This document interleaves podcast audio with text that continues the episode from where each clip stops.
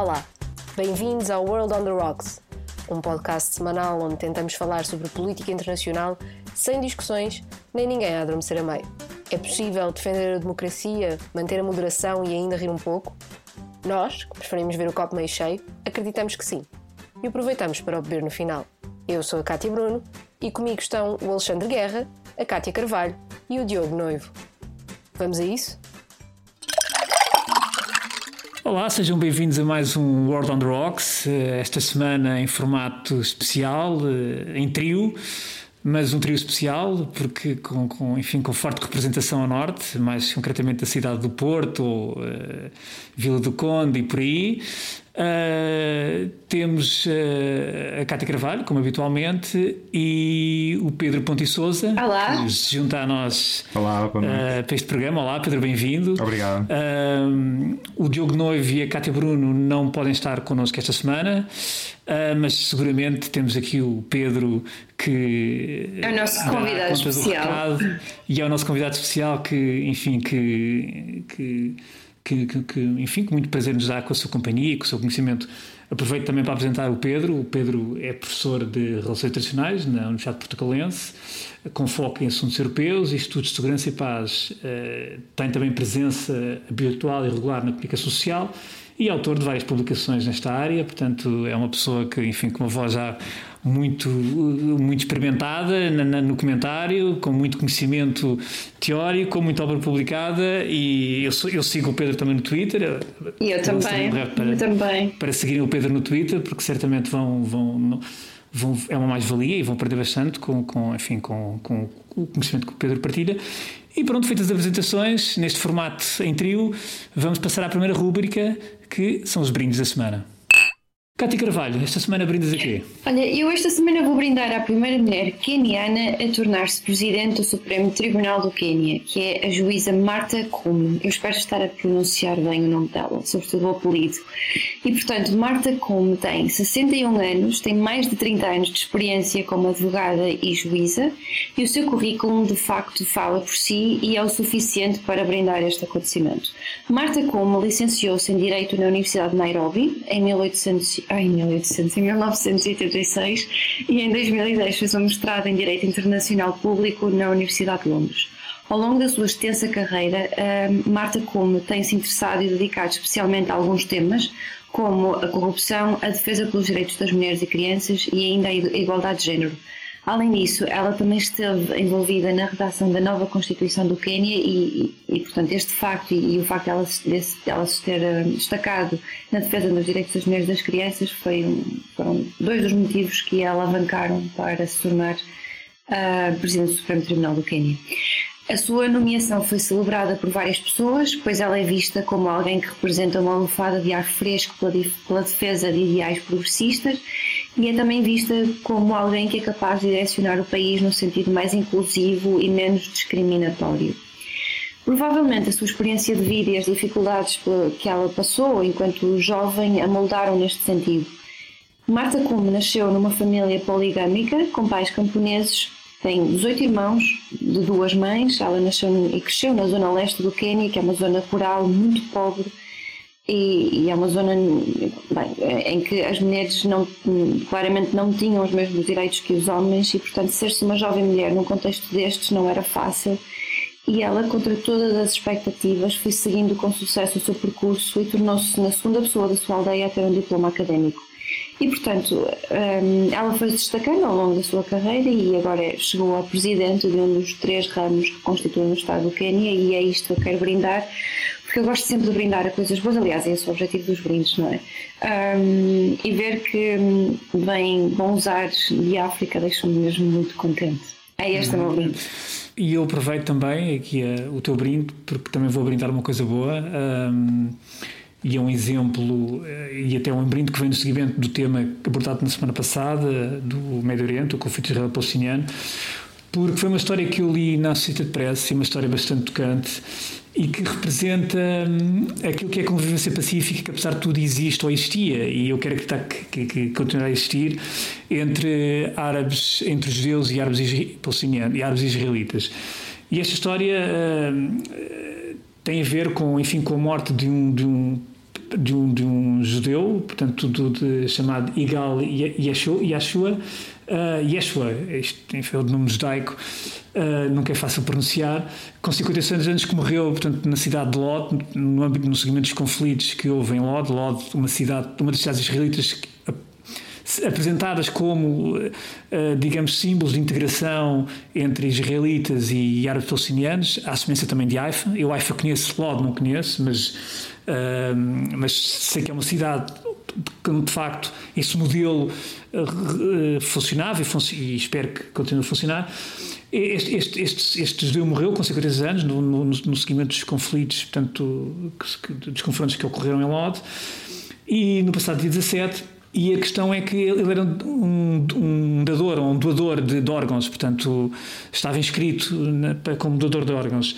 Entretanto, há uma, uma, uma, mãe de família de seis, de seis palestinianos, uma mãe, uma, mãe, uma árabe, árabe israelita, com 52 anos, Randa Aves, com 52 anos, mãe de seis, e cada 10 anos que esperava um transplante de um rim.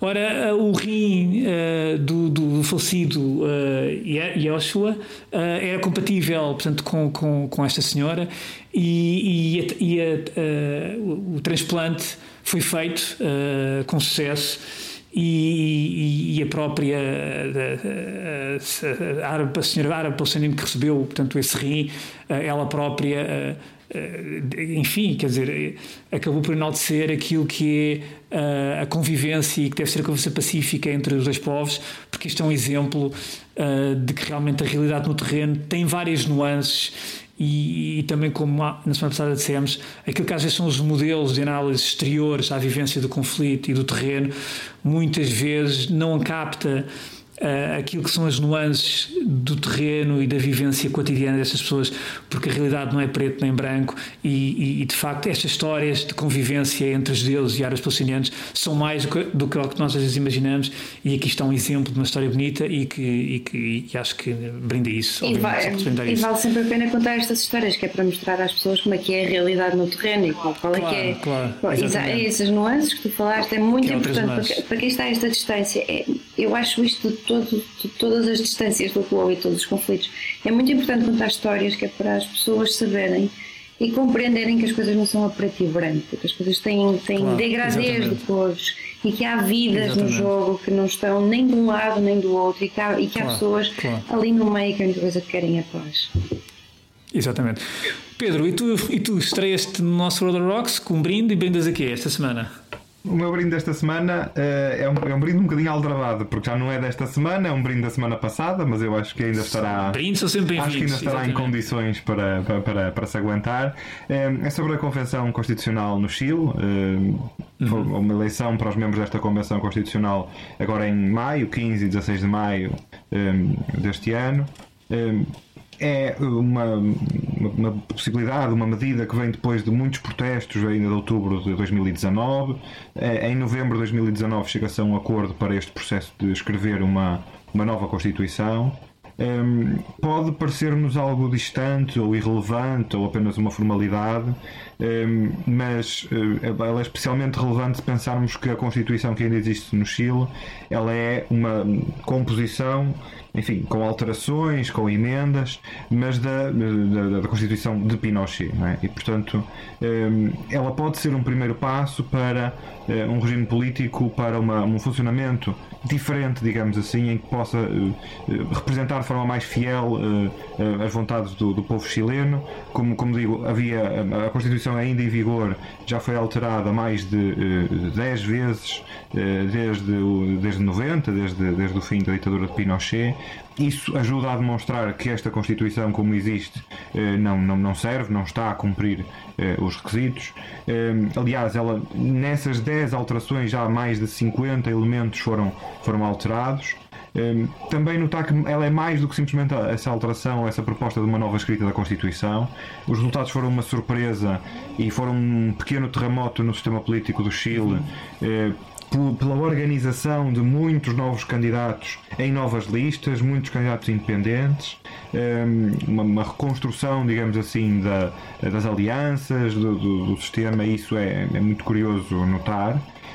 E ainda que há uma, um peso maior do que anteriormente da esquerda, do centro-esquerda e dos independentes sem partidos, o que querá dizer que mais em cima da mesa do que, do que se poderia esperar antes deste momento estarão questões como não apenas o sistema de governo e o regime político, mas a descentralização, o desenvolvimento económico, o modelo de desenvolvimento económico e em que a direita terá menos peso para negociar do que, do que se esperava. Ainda assim, lá está eu brindo a uma possibilidade, não tanto a uma concretização, não é? mas a uma possibilidade uhum. de que a nova Constituição do Chile, que ainda se virá a discutir e a definir, possa ser uma base eh, importante, sólida, para uh, um sistema político mais representativo das vontades do povo chileno e que cumpra mais fielmente as vontades uh, económicas e sociais uh, desse povo. É muito bem, e um brinde, sim, um brinde. Eu, aliás, porque o Chile parece-me que ainda há alguns, ainda tem bastantes saudosistas do regime Pinochet, não é? Pelo menos ainda se ouvem muitas vozes. Verdade. Verdade. Enfim, é, não é? Verdade. E, e, e, não, não só isso, mas esta hum, há, uma, há uma diversidade relevante nesta, nesta eleição, hum, quer a questão de género, onde há uma, uma quase total igualdade ou paridade, quer de minorias sexuais, podemos dizer, uhum. ainda candidatos com, com deficiência. há, há, os próprios povos indígenas tiveram 17 lugares reservados para si, portanto, até essa questão em si mesma, não é? Que, que pode não ser a mais relevante, mas é especialmente relevante para uma, uma melhor eh, representação, eh, eh, sem dúvida. Agora, esse, houve uma, uma, uma corrida por blocos, digamos assim, e claramente esse bloco mais conservador, mais nacional conservador, mais à direita, mais próximo da. De, de, Pinochet ou do legado de Pinochet teve um resultado negativo para aquilo que se esperava e, portanto, significa que terá menos peso nesta, eh, na elaboração da Constituição. Esperemos que isso não venha a significar uma dificuldade maior de futuro e, portanto, é um brinde com moderação, mas que não venha a significar uma dificuldade, um problema para, para o futuro da, da nova Constituição a, a, surgir. Muito bem, um brinde à representatividade. E feitos os brindes, passamos à nossa próxima rubrica. Para cá estamos para o ouvir dizer. Uh, Kátia, volto a começar por ti. Uh, o que é que tu ouviste dizer esta semana? Olha, eu, eu ouvi dizer que o líder do Boko Haram, o Abu Bakr Shekau, poderá estar morto. Inicialmente as notícias apontavam que ele estava de facto morto, mas uh, devido a algumas contradições, afinal já se pensa que ele poderá não estar morto, poderá ter sido apenas ferido. Bem, o, o que aconteceu é que um, houve ali uns, uns combates entre, entre um, um, o, o, Boko Haram e, e, o Estado Islâmico da África Ocidental, que era, inicialmente fazia parte do Boko Haram, mas em 2016 um, alguns militantes uh, decidiram criar um novo grupo Uh, e, portanto, foi num destes combates com este grupo terrorista que se diz que Shekau poderá ter cometido suicídio para evitar ser capturado pelos rivais. Mas o resultado é onde divergem as fontes, aquilo que eu disse, ou seja, umas dizem que de facto uh, morreu, outras dizem que ele sobreviveu, mas com ferimentos. O exército nigeriano está agora a investigar o que é que poderá ter acontecido. De qualquer das formas, este poderá ser um sinal do enfraquecimento do grupo. Uh, porquê? Porque a investigação na área do terrorismo mostra que os grupos, os grupos terroristas vão praticando violência, não é?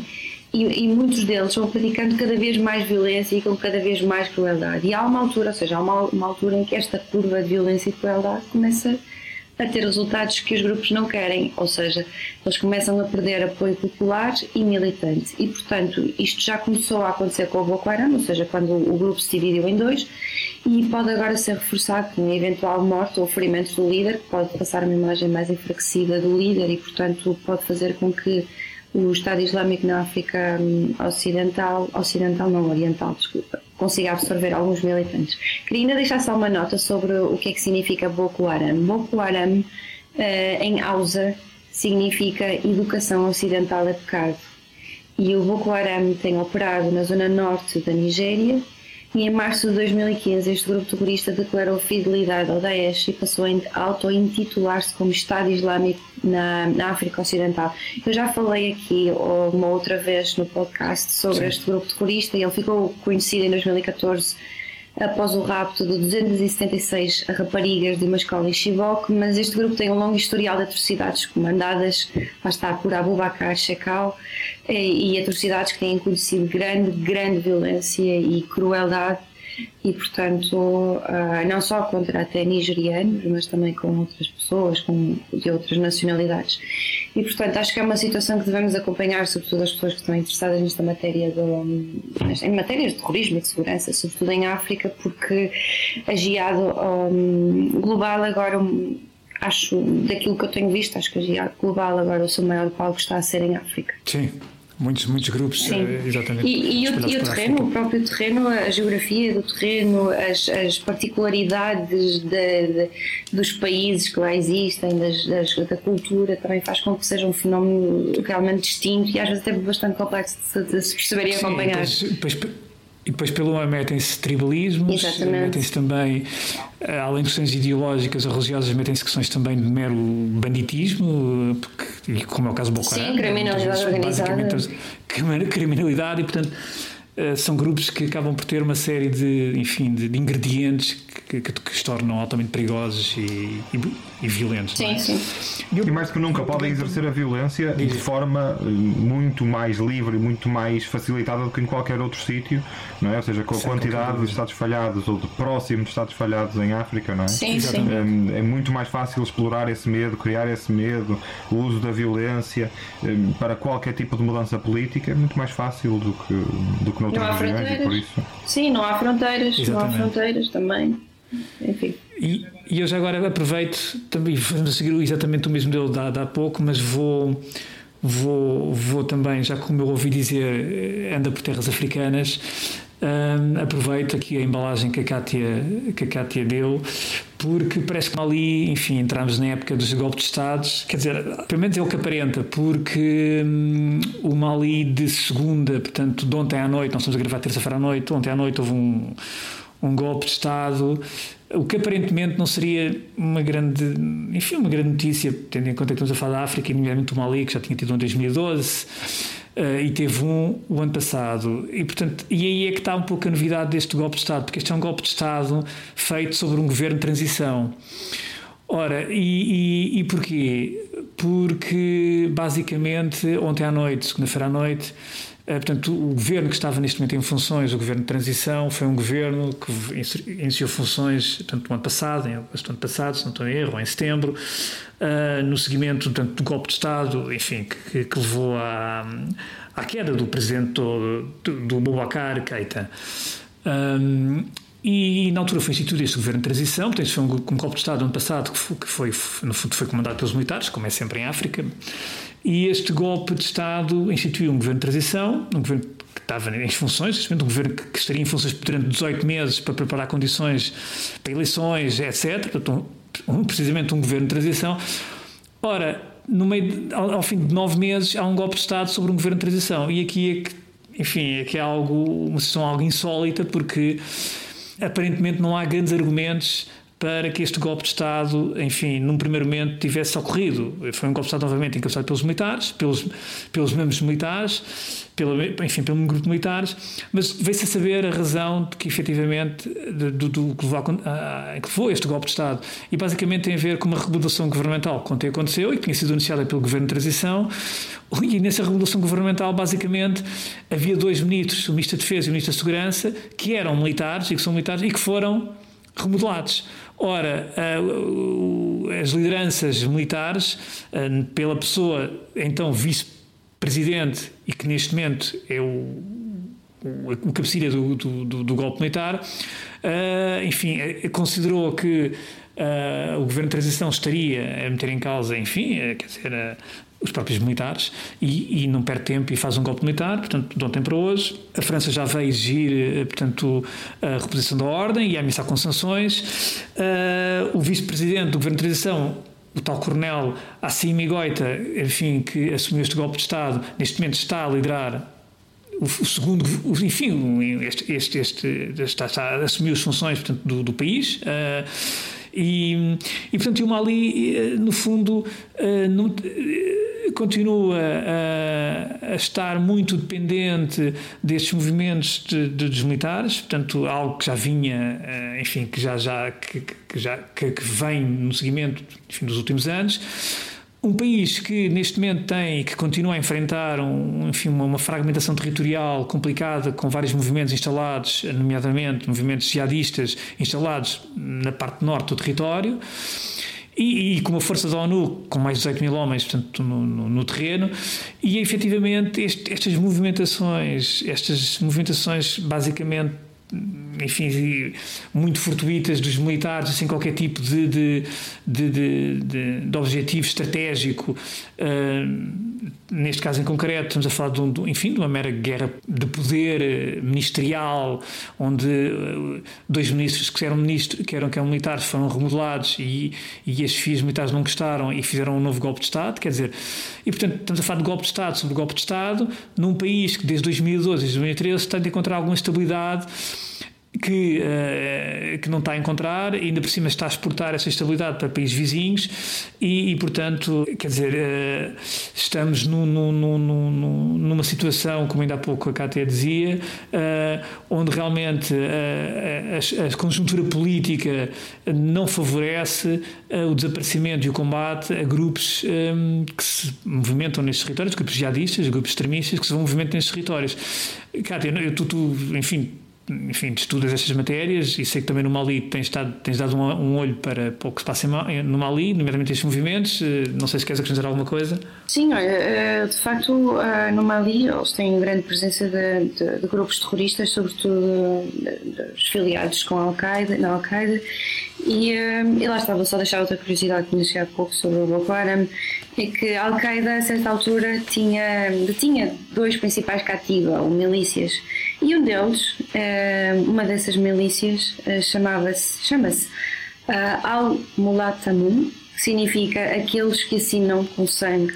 E ela foi fundada em finais de 2012 estava sediada no norte do Mali e ela foi dirigida pelo famoso, eu digo famoso porque ele já foi dado como morto, como vivo, como morto, como vivo várias vezes, enfim, o senhor deve ter muitas vidas Ainda hoje em dia não se sabe exatamente o que é que lhe aconteceu e ele chama-se Mokhtar Belmokhtar e foi uma pessoa que, além de praticar atentados terroristas, ele também conjugava isto tudo com criminalidade organizada, contrabando de, de enfim, de vários produtos e, e, tomada de reféns para financiar um, este, este, grupo terrorista. Muito bem. E, e não esquecer também, quer dizer, que o Mali tem uma, uma missão das Nações Unidas desde, desde 2013, que se mantém, é das maiores missões uma missão de estabilização, homens, uma das maiores missões das, das Nações Unidas nas missões de paz. E, eh, e, portanto será especialmente importante perceber, a própria Nações Unidas já, já responderam, já emitiram um comunicado, já, já colocaram a sua posição, mas será especialmente interessante perceber o posicionamento que as Nações Unidas vão ter e de que forma vão reagir, o que é que vão o que é que vão dizer. Será especialmente curioso notar neste caso, não é? Em que tem uma participação tão relevante no território, e mesmo dentro dessa participação, não é? Mesmo dentro dessa força de paz, em que a maioria ou grande parte da, da força de paz é, é, é, contributo também francês, ou foi pelo menos contributo francês, também isso mais uma vez é algo significativo e que podemos eh, pode ser algo para onde nós olhar, podemos olhar à medida esperando ver alguma coisa que, que seja menos visível ao olho nu, digamos assim.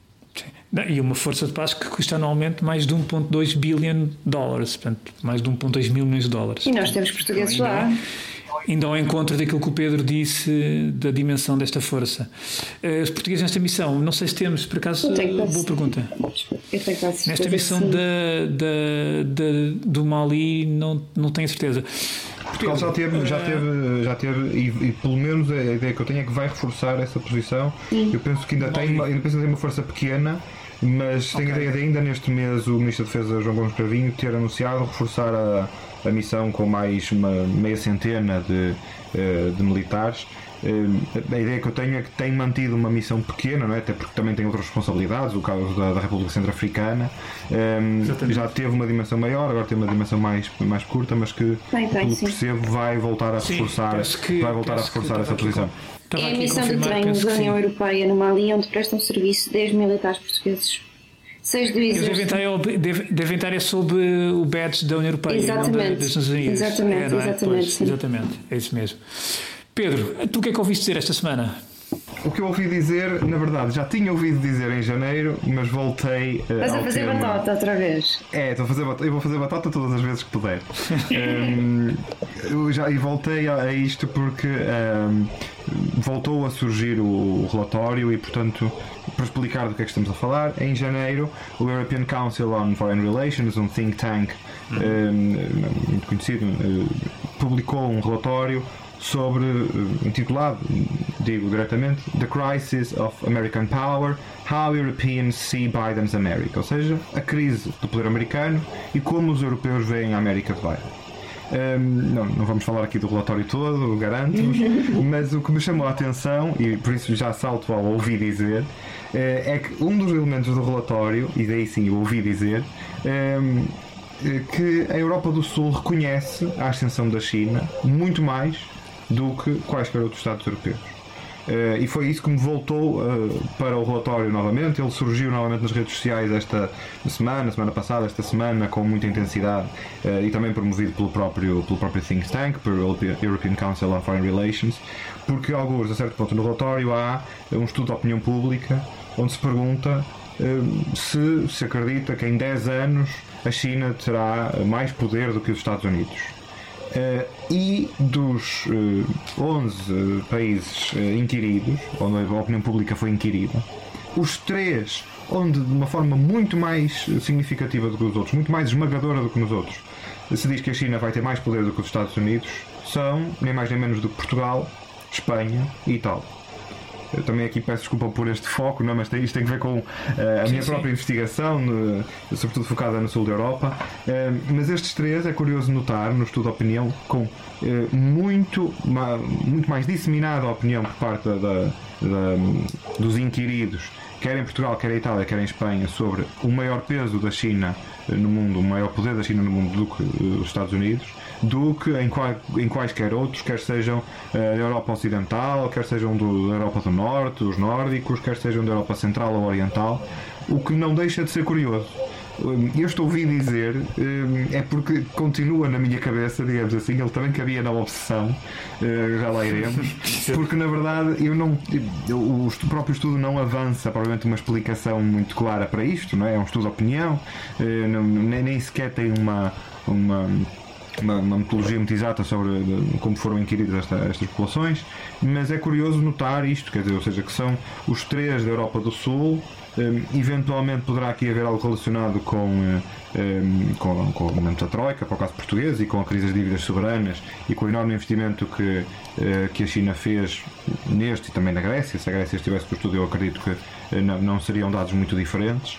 Um, aliás, também sobre este tema há um, há um documentário muito interessante que eu posso recomendar, O Mundo segundo Xi Jinping, penso que 2017, onde a certa altura se apresenta eh, um ponto curioso, que é a posição de António Costa, em que António Costa, eh, no Conselho Europeu, alegadamente, foi o maior opositor a Macron eh, na ideia de implementar, na proposta de implementar uma lei proteccionista pró-europeia, no sentido de evitar ou de impedir a aquisição de empresas estratégicas por parte dos chineses. Ehm, e justamente eh, com o argumento, alegadamente, de António Costa, de que, ehm, bom, num momento de crise, num momento de dificuldade, quem comprou, quem investiu foram os chineses, não foram os europeus, não foram os norte-americanos, não foram outros. Não faço ideia se é essa a explicação, se há, se há outra explicação, se há alguma explicação mais, mais coerente, mas os dados são tão discrepantes em relação ao, ao resto da Europa a comparação é tão discrepante que, que eu acho interessante e confesso que também não tenho dado, não consigo ainda, uh, não, não tenho nada que me permita chegar a uma conclusão, mas que acho interessante perceber porque é que a população da Europa do Sul acha tanto mais do que a da Europa Central ou Nórdica ou, ou Ocidental ou Oriental que a China vai ser uma potência mais forte do que os Estados Unidos daqui a 10 anos é um dado muitíssimo curioso. Eu, consigo, eu não consigo ainda ter dados, ter dados relevantes para ele, mas quer para Portugal, quer para Itália, quer para Espanha, entre 75% e 80% das pessoas dizem que, ou de certeza, ou muito provavelmente, a China vai ter. Uh, vai ser mais forte, vai, ser, vai ter mais poder do que os Estados Unidos em 10 anos, o que é muito, muito significativo. Sim, sim. Mas, ó Pedro, quando descobris as razões para esse. Para esse eu volto para cá. Esses, para essas respostas, voltas cá para Volto cá para explicar. em primeira mão, exatamente.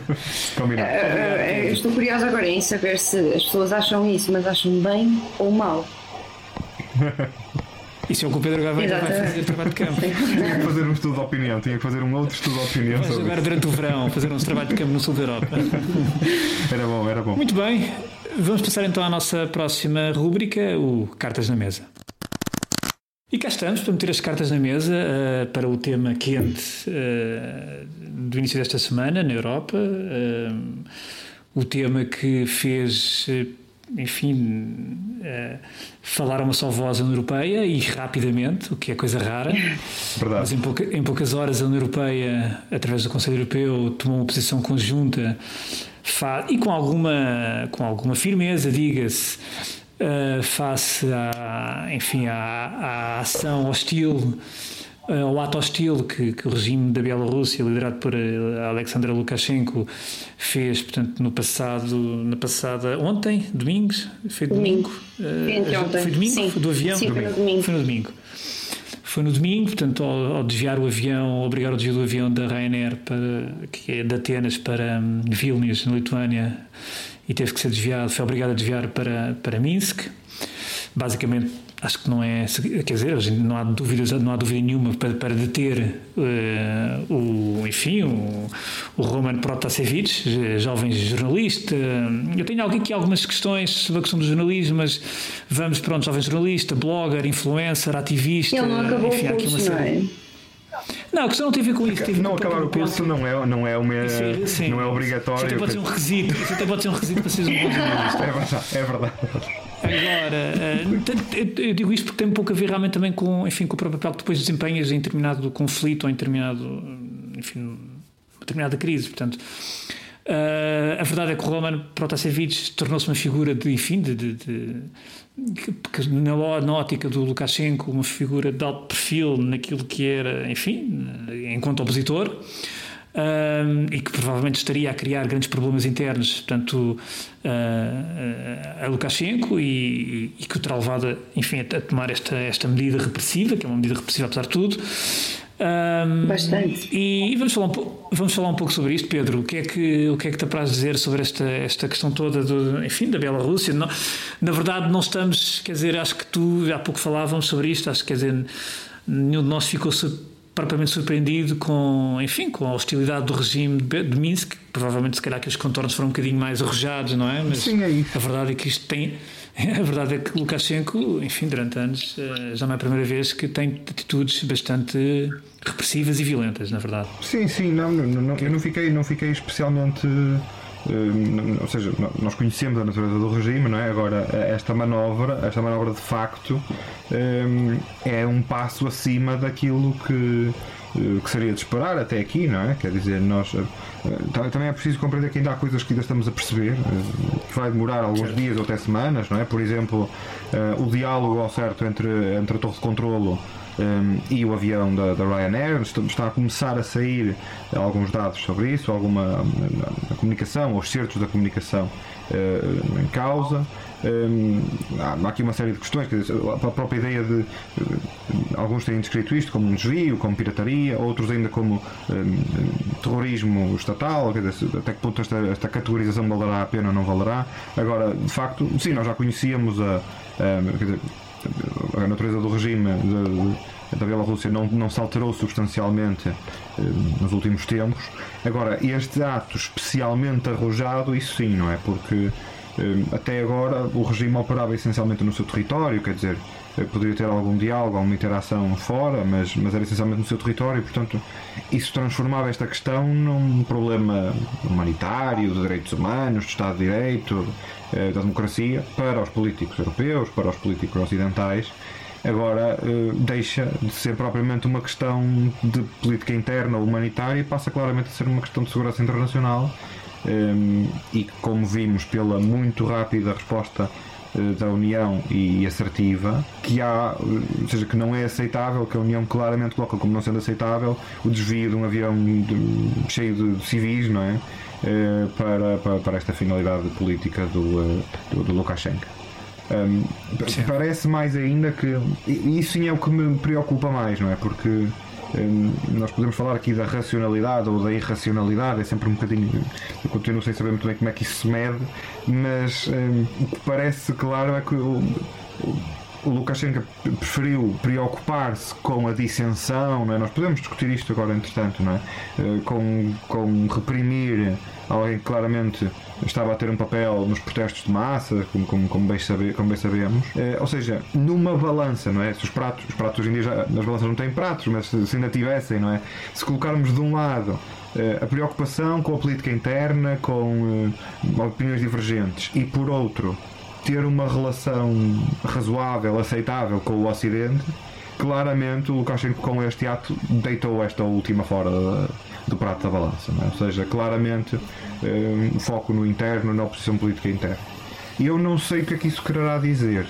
Ou seja, pode querer dizer que eventualmente esta oposição é maior do que o Lukashenko estava à espera, ou seja, que está a ter mais dificuldade no controlo da, da ameaça, chamemos de que será uma oposição nascente eh, na Bielorrússia, ou então, por outro lado, que não, não vê como especialmente problemático um agravamento das relações, eh, nomeadamente com, com a União Europeia qualquer uma delas não é, não é boa notícia, não é? Quer dizer, não, não, não, boa notícia já não era de qualquer das formas, mas não é um bom resultado para tirarmos desta, deste acontecimento.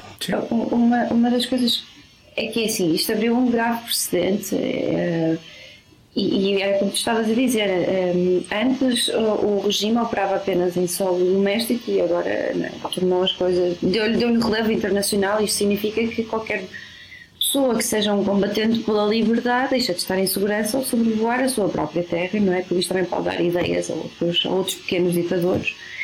Mas aquilo que eu acho que é mais surpreendente é que hum, em pleno século XXI nós estamos a ver um acontecimento destes, ou seja, um avião que pertence a uma companhia sediada no espaço da União Europeia, com europeus a bordo. Ou seja, uma coisa. É, é, o que eu quero dizer é que a Bielorrússia, o, o regime, agiu sem qualquer medo de sanções ou retaliações, com um total sentimento de impunidade, ou seja, sem medo, não é?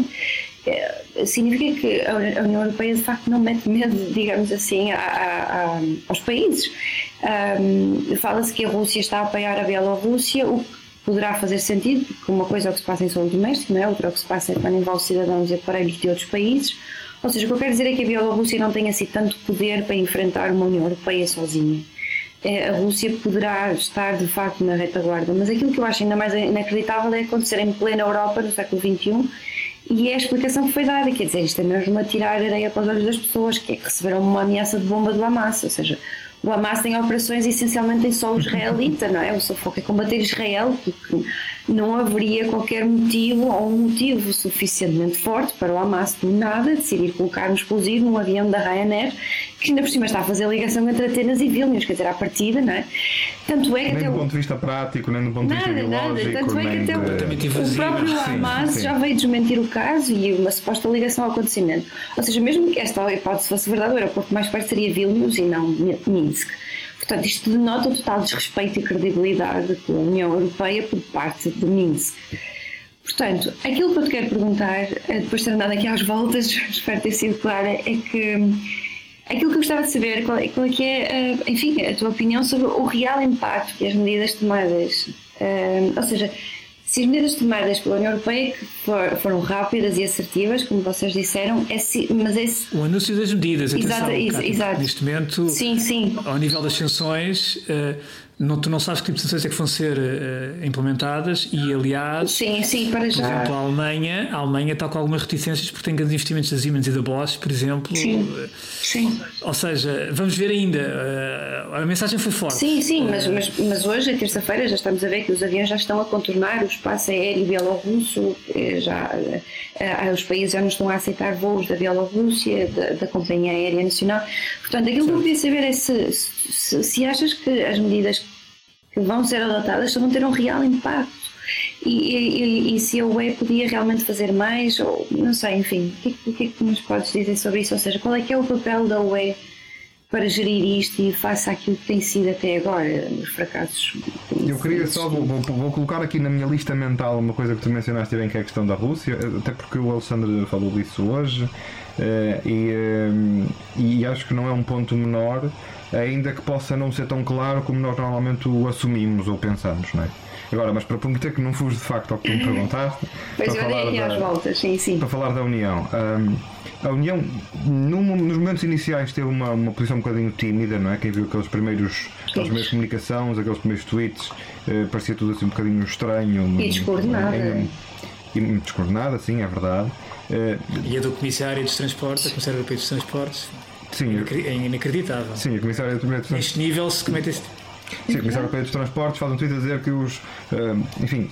Que de todos os que estavam no avião, todos, exceto evidentemente os que, não, os que não seguiram viagem, chegaram a salvo ao destino. Pois, eh, muitos parabéns eh, a todos os envolvidos, mas de facto não era Não é bem, bem isso que estava assim. em causa aqui. Pois. Hum, mas pronto, é o que é. Agora, apesar desse, dessa primeira dificuldade, de uma forma geral, e poucas horas depois, hum, a União Europeia conseguiu reagir de forma que nós muitas vezes a criticamos, não é? Quer dizer, a criticamos por uma falta de coerência, ela conseguiu, Certo. conseguiu coerência, conseguiu unidade.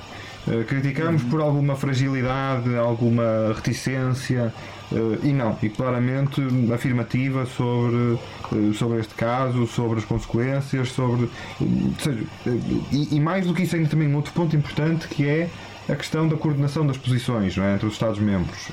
Podia eventualmente haver um ou outro Estado-membro, nomeadamente a Hungria, que, eh, enfim, que, que não, não fosse tão favorável e que eventualmente eh, destoasse aqui desta, eh, desta posição. Não foi o caso. Não foi o caso. E a, e a posição, as conclusões que saem do, do Conselho Europeu não parecem ser, ao contrário do que muitas vezes são, uma espécie de mínimo denominador comum, não é? Ou seja, parecem um bocadinho acima disso. Aliás, eram aquilo que, que, era, que era esperado eh, horas antes da, da, da própria reunião. Hum, elas parecem-me o, o passo normal. Eu, eu acho que é mais importante, como dizia há bocadinho o Alexandre bem, nós ainda não chegámos à implementação, não é? Nós ainda só estamos na decisão. Hum, mas é, é, é tão ou mais importante o facto da, da União ter estado unida, ter conseguido rapidamente encontrar uma posição, não ter havido dificuldade de coordenação entre os Estados-membros e entre os diferentes atores da política externa da União, terem passado uma mensagem comum eh, e forte, eh, muito clara. Hum, tudo isso é uma vitória em si mesmo, é? Dizer, nós temos casos muito recentes de, não quis chamar falhanços, não é? mas dificuldades da política externa da União, quer dizer, até o, o, o caso mais evidente, quer dizer, o Sofagate, não é? Na, na Turquia, um caso evidente de uma, uma profunda dificuldade de coordenação e de, enfim, de tudo, para não dizer de nada em específico, não é? De tudo. Mas, hum, mas aqui claramente não vimos isso hum, e vimos a posição muito coordenada, muito sustentada poderemos dizer que se calhar não é, não é tão forte quanto, enfim, quanto, quanto esperaríamos, mas lá está, como é evidente, há, há, há 27 Estados-membros aqui a, a coordenar. Interessa, como disse o Alexandre bem, percebermos daqui até à fase da implementação o que é que vai acontecer, por exemplo, no caso das sanções, não é? E não só as sanções provavelmente ditas, mas hum, o que é que a União vai fazer em tudo o resto, não é? Ou seja, as sanções são um instrumento dentro de uma caixa de ferramentas, não é? Eh, E o que se está a dizer é vamos aumentar, vamos adensar o uso desse instrumento. Ok, não há aqui nada de contestável nisso. é? Aliás, a única coisa que há de contestável é aquela que já sabemos, não é? É- São os problemas do uso das sanções, não é? De afetar uma população mais geral ou não, ou de sendo eh, excessivamente focados na elite, até que ponto eh, essa própria elite não conseguirá encontrar alternativas. Portanto, a, sanção em si mesmo, a sanção económica, nós sabemos que ela tem algumas dificuldades de utilização, mas que ainda assim é um instrumento especialmente capaz. A União Europeia vai manter os restantes instrumentos, não é? Da diplomacia e da negociação e espero, e é esse, é esse o ponto que me interessa perceber. As conclusões da- do, do Conselho Europeu são o que a União pretende fazer a curto prazo, são o que a União pretende fazer, não, não diga amanhã, não é? Mas no curto prazo. Sim, sim. Falta nós percebermos o que é que a União vai fazer eh, no longo prazo. E quando digo no longo prazo, quero dizer o quê? Quero dizer, eh, perceber se a União vai ter um papel mais relevante no apoio à sociedade civil, eh, eh, à oposição, na Bielorrússia ou não, e de que forma. É? Nós já vínhamos vendo, vindo, já não falo apenas da oposição, quer dizer, falo até do- dos mídias, não é? Têm tido profundas limitações nos últimos meses ao seu trabalho na, na Bielorrússia. Hum, também é por isso que, que- que ganha tanto peso as redes sociais e não só as redes sociais, o Telegram, neste caso, onde, onde, Certo. onde atuava o. hum, onde atuava aqui o. hum, o- o ponto que nós estamos aqui a Goldman, discutir. Exatamente.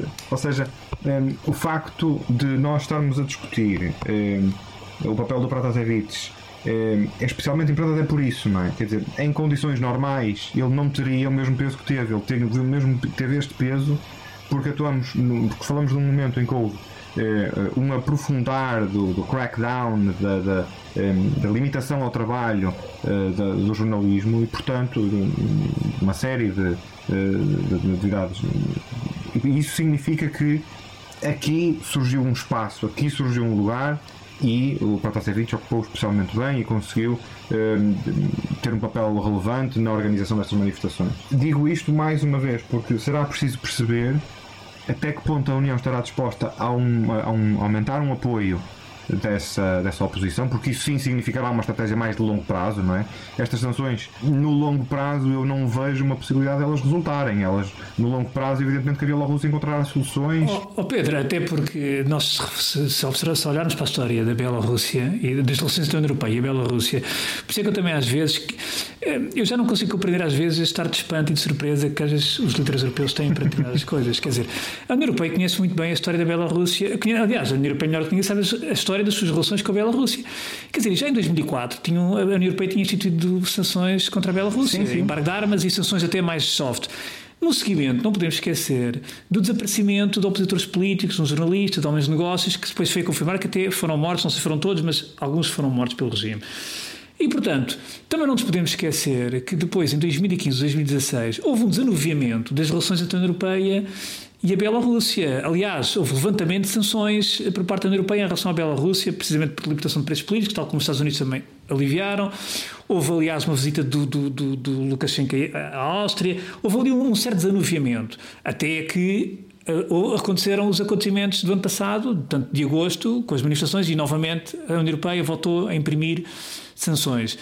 E, portanto, uh, eu acho é que, e pegando um pouco aquilo, naquilo que a Cátia também dizia, que tu também estavas a dizer, Pedro, que, ou seja, eu acho que a União Europeia, e de facto houve aqui, eu acho que a própria decisão em si é, é um fator muito positivo. O próprio processo de decisão é um fator muito positivo naquilo que é a União Europeia, naquilo que se quer para a União Europeia, mas acho que a União Europeia, de uma vez por todas, tem que começar a agir atempadamente e, e, e ser mais ágil naquilo que são os ensinamentos que a história lhe, lhe dá, porque, uh, na verdade, a Bielorrússia tem sido um tema esquecido propositadamente, quer dizer, é um, é um elefante no meio da Europa, um país enfim, que ninguém liga alguma.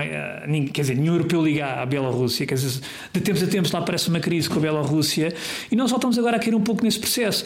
Até porque, quer dizer, há pouco a Cátia perguntava como é que é possível, e isto de facto é verdade. Eu, eu, eu há uns dias fiz um Twitter que era eu gostava de saber, às vezes ontem, ou foi ontem, acho, e perguntava-me que é, eu gostava, e tinha, tenho essa dúvida, se, isto, se, se, se, se o Lukashenko faria isto com um avião de El Al. Ah, sim, sim, eu vi. Gostava de saber. Sim, pois, exato. Gostava de saber. Exato. Ou seja, na verdade, o soft power da União Europeia não, é, não tem capacidade preventiva, ou seja, não tem capacidade dissuasora. Uh, isto é um facto. Quer dizer, isto é um facto. E, e, a verdade é que o que é que o Lukashenko, quer dizer, um regime como a Bielorrússia, quais são os exemplos que eu tenho? Tem, o ano passado reprimiram, reprimiu manifestações, deteve mais de 30 mil pessoas, morreram pessoas, uh, asfixiou a liberdade de imprensa, teve umas sanções, mas o poder dele praticamente não foi buscado. continua olha para a Rússia, olha. É que nós também não podemos esquecer uma coisa, porque eh, quando se diz que isto é uma coisa sem precedentes, as pessoas esquecem-se que em 2014 houve um avião da Malaysian Airlines que saiu de Amsterdão a sobrevoar a leste da Ucrânia, foi abatido e morreram quase 300 pessoas, 200 delas eram holandeses. Quer dizer, nós temos que ter bem a noção também de quando dizemos que isto é um ato sem precedentes.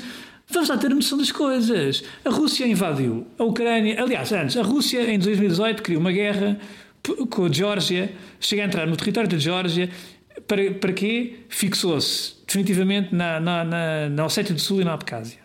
Está lá, fixada. A União Europeia de, de, fez umas declarações, enfim, de forte contestação, o habitual.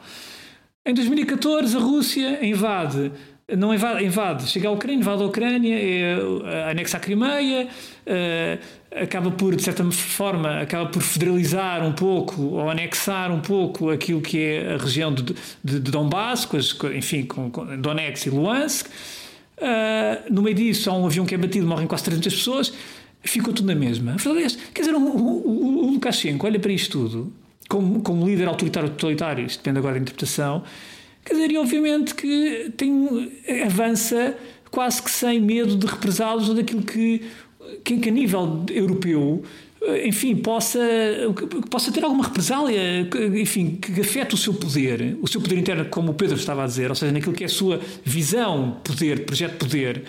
E, portanto, eu penso que o Lukashenko, a história recente, naquilo que é a visão e o projeto de poder do Lukashenko, dá-lhe todas as razões, dá-lhe razões de sobra para que ele haja, com, enfim, de uma forma hostil, sabendo que provavelmente terá uma, um, terá um apertar de sanções, mas depois tem, há de ter a Rússia, aliás, a Rússia ainda agora, em setembro, outubro último, eh, fez um empréstimo significativo à Bielorrússia. E, portanto, quer dizer, se for pela questão das sanções económicas, provavelmente vai ter uma compensação do lado de Moscou. Quer dizer, sim, sim. pode ser uma leitura, Pedro, não sei o que sim, é que Sim, sim, não, de acordo. E, aliás, eu acho que nós já podemos ir à Rússia novamente mais adiante, mas era só para dar um ponto ainda que é, justamente por tudo aquilo que tu descrevias, eu, eu pinto novamente esta imagem que pode parecer excessivamente negativa, mas que não é, ou eu entendo que não é, eh, e pode ajudar a perceber também até porque é que depois discutir com a Kátia, não é? A Kátia é o otimista, eu sou o pessimista. Mas olhando, para a política externa, mas olhando para a política externa da União, não é difícil ser pessimista quando se olha para a vizinhança. Eu costumo dizer, a forma como eu introduzo o tema é a vizinhança da União está a arder. Toda. Pois. Toda a arder. Quer dizer, nós olhamos para leste, tivemos agora aqui este retrato que acabaste de nos fazer. Olhamos para a vizinhança a sul, não é? Ou seja, olhamos para o norte da África, hum, já voltaremos a falar disso mais adiante, mas quer dizer, não, não, não vemos uma situação melhor. E pior, nós vemos uma profunda degradação nos últimos 10 anos, não é? E isso significa, entendo eu em certa medida, que o modelo que a proposta que a União tinha para estes países, ainda não exatamente a mesma proposta para todos, não é? Eh, mas que essa proposta falhou.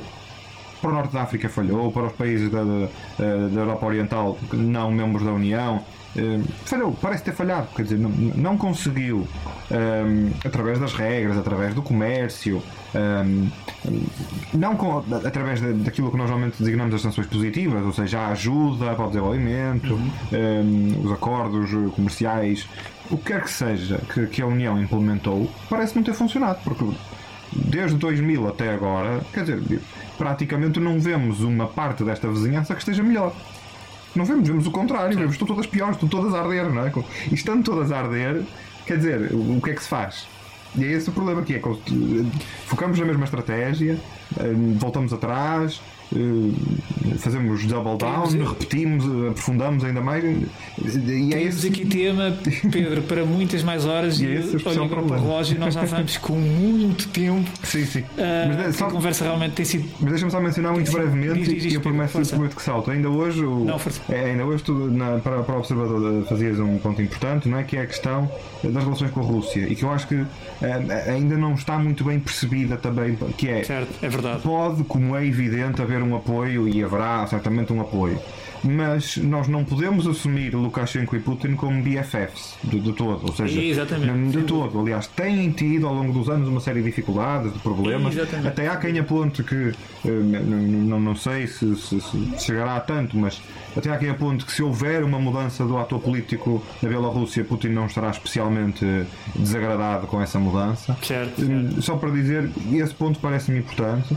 Para já não falar de um outro ponto que também não temos aqui tempo para cobrir, mas que sugiro a, a exploração, e que é perceber até que ponto esta oposição e estes protestos.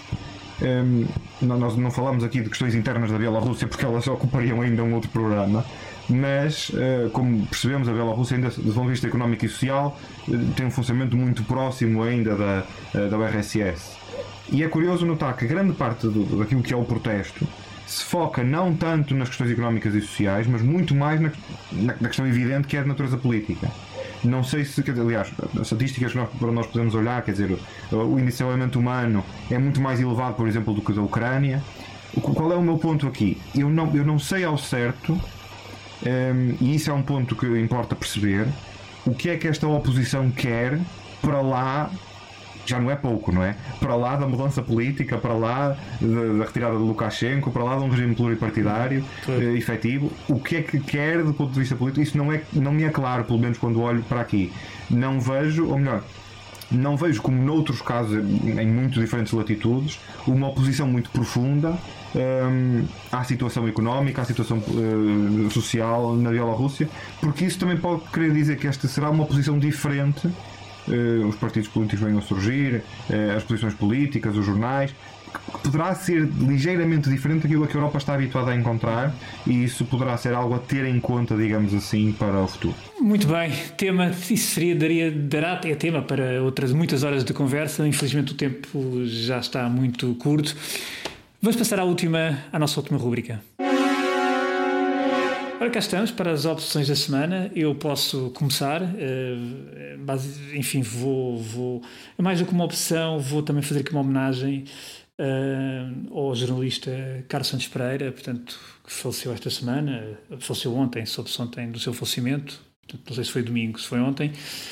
O Carlos Santos Pereira, enfim, era um, foi um dos primeiros jornalistas que eu comecei a ler, um jornalista de guerra, enfim, um, um dos poucos jornalistas de guerra que houve em Portugal, uh, muito, há muito poucos, eu, eu, o Carlos Santos Pereira será um deles. Uh, e, portanto, eu, eu, eu, trago aqui também, enfim, faço esta, esta, esta, esta homenagem.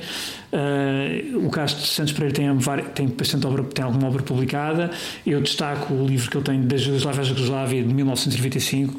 O Carlos Santos Pereira esteve no, no terreno desde os anos 80, assistiu aos anos fascinantes dos anos 80, as mudanças na Europa de Leste, portanto, à queda da, Europa, à queda, à queda da União Soviética, teve nos Balcãs, Guerra dos Balcãs, e de facto eh, personificava aquilo que para mim é o verdadeiro jornalista de guerra e eu não queria deixar de fazer esta homenagem a Carlos Santos Pereira um, ehm, porque desapareceu de facto um jornalista, um jornalista de guerra.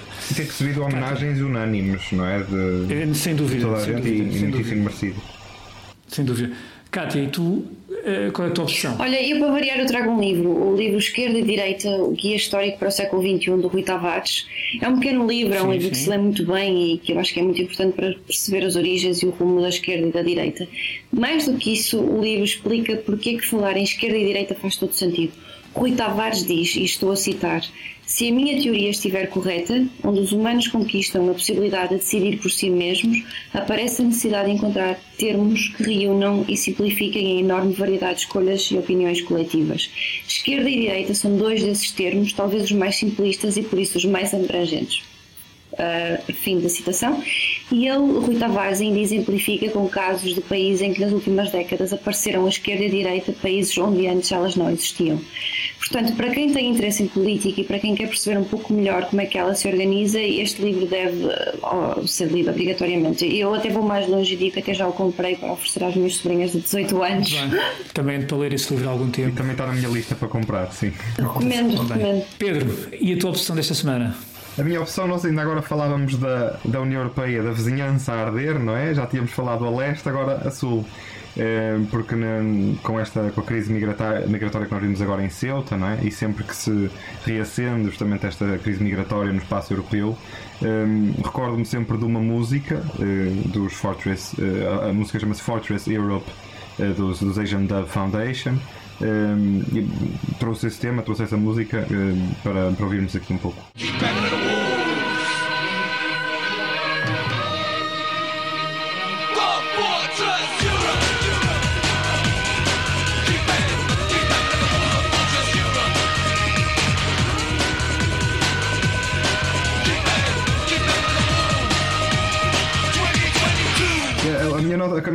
Quanto, quanto à música era justamente que ela é de 2002, ela fala-nos de, hum, de, de, problemas concretos de imigração, do controle das fronteiras, desde guardas robôs a cães cibernéticos, fala-nos de um futuro que parece muito longínquo dessa fortaleza Europa, mas essa fortaleza Europa prevista na música é em 2022, já está aqui à porta. E na verdade, tudo aquilo que ela nos lembra do Kosovo, da entrada de Dover, um, da, da, globalização, do, do, do, fim da nação, do êxodo como marca do, do século XXI, tudo isso que era relevante, ou que parecia que estava a começar a ser relevante em 2002, hoje é parte fundamental de pensarmos o mundo contemporâneo. Exato, a música como a antecipar cenários. E pronto, ficamos aqui por aqui, mais um World of the Rocks, esta semana especial, a trio, com Stack do Norte. Pedro, foi, foi um, um gosto, Pedro, obrigada. Muito obrigado, foi um nosso prazer. nosso conhecimento e foi um prazer. Até para a semana. Deus.